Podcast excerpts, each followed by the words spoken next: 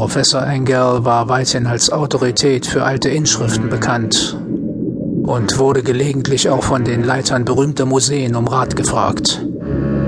Dort, wo er lebte und arbeitete, weckten besonders die merkwürdigen Umstände seines Ablebens verstärktes Interesse.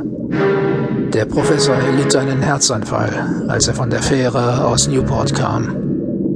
Er fiel plötzlich zu Boden, nachdem er, wie Zeugen aussagten, zuvor mit einer in schwarz gekleideten Frau zusammengestoßen war, die aus einem der merkwürdig düsteren Häuser gekommen sein soll, die auf der abschüssigen Seite des Hügels standen, wo eine Abkürzung zwischen der Anlegestelle und dem Haus des Verstorbenen in der Williams Street verlief.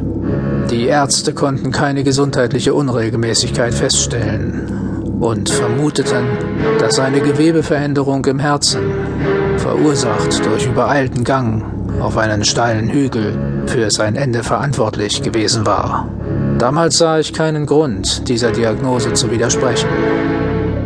In letzter Zeit jedoch bin ich geneigt, mich darüber zu wundern. Und mehr als zu wundern.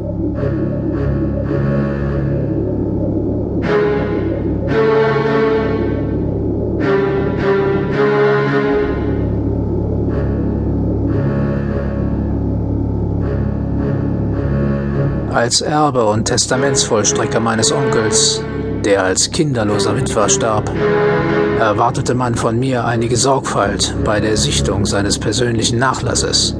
Eigens für diesen Zweck brachte ich diesen, bestehend aus Aktenordnern und Kisten, in meine Wohnung nach Boston. Vieles von dem, was ich zusammenstellte, wird zu einem späteren Zeitpunkt von der amerikanischen Archäologischen Gesellschaft veröffentlicht werden. Doch es gab da eine Kiste, die ich äußerst rätselhaft fand. Sie war verschlossen und den passenden Schlüssel entdeckte ich erst, als ich den Schlüsselring des Professors, den er stets in seiner Tasche trug, näher untersuchte. Schließlich gelang es mir, die Kiste zu öffnen, doch stand ich damit nur noch vor einem größeren Hindernis.